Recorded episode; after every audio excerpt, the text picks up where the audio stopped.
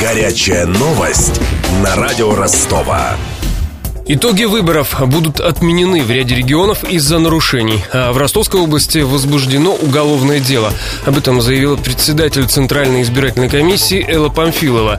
Она призвала политические партии как можно быстрее составить свои доклады о нарушениях. Чем больше у нас будет информации, тем больше у нас шансов избавиться и от возможных недобросовестных членов комиссии. Они такие есть. Вот сейчас по Ростовской области уже Следственный комитет возбудил уголовное дело по статье фальсификации итогов голосования. В отношении, не буду называть фамилию, которая, являясь секретарем УИК с правом решающего голоса, в период проведения выборов произвела вброс избирательных бюллетеней в урну для голосования. Проводится расследование. Никто больше, чем ЦИК не заинтересован в том, чтобы очистить свои ряды от подобного рода, извините, секретарей и прочих членов комиссии.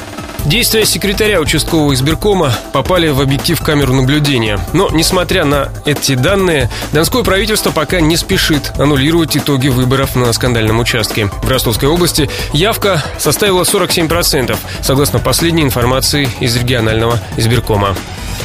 Подробности. По спискам в Ростовской области «Единая Россия» набирает 66%, КПРФ почти 12%, ЛДПР чуть больше 10%. Остальные не преодолели 5% барьер. Среди одномандатников победу по Ростовскому округу одержала Лариса Дутова. По Нижнедонскому в Госдуму прошел действующий депутат СР Михаил Емельянов. В Таганрожском округе побеждает единорос Юрий Кобзев. Также станут депутатами Госдумы бывший мэр Ростова-на-Дону Михаил Чернышов, внук писателя Александр Шолохов, депутат Заксобрания предприниматель предприниматель Максим Щаблыкин и спикер законодательного собрания области Виктор Дерябкин.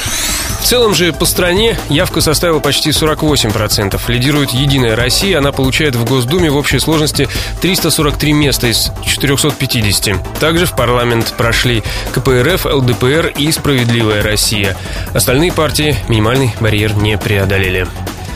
Следят за развитием ситуации Денис Малышев, Глеб Диденко и Александр Попов.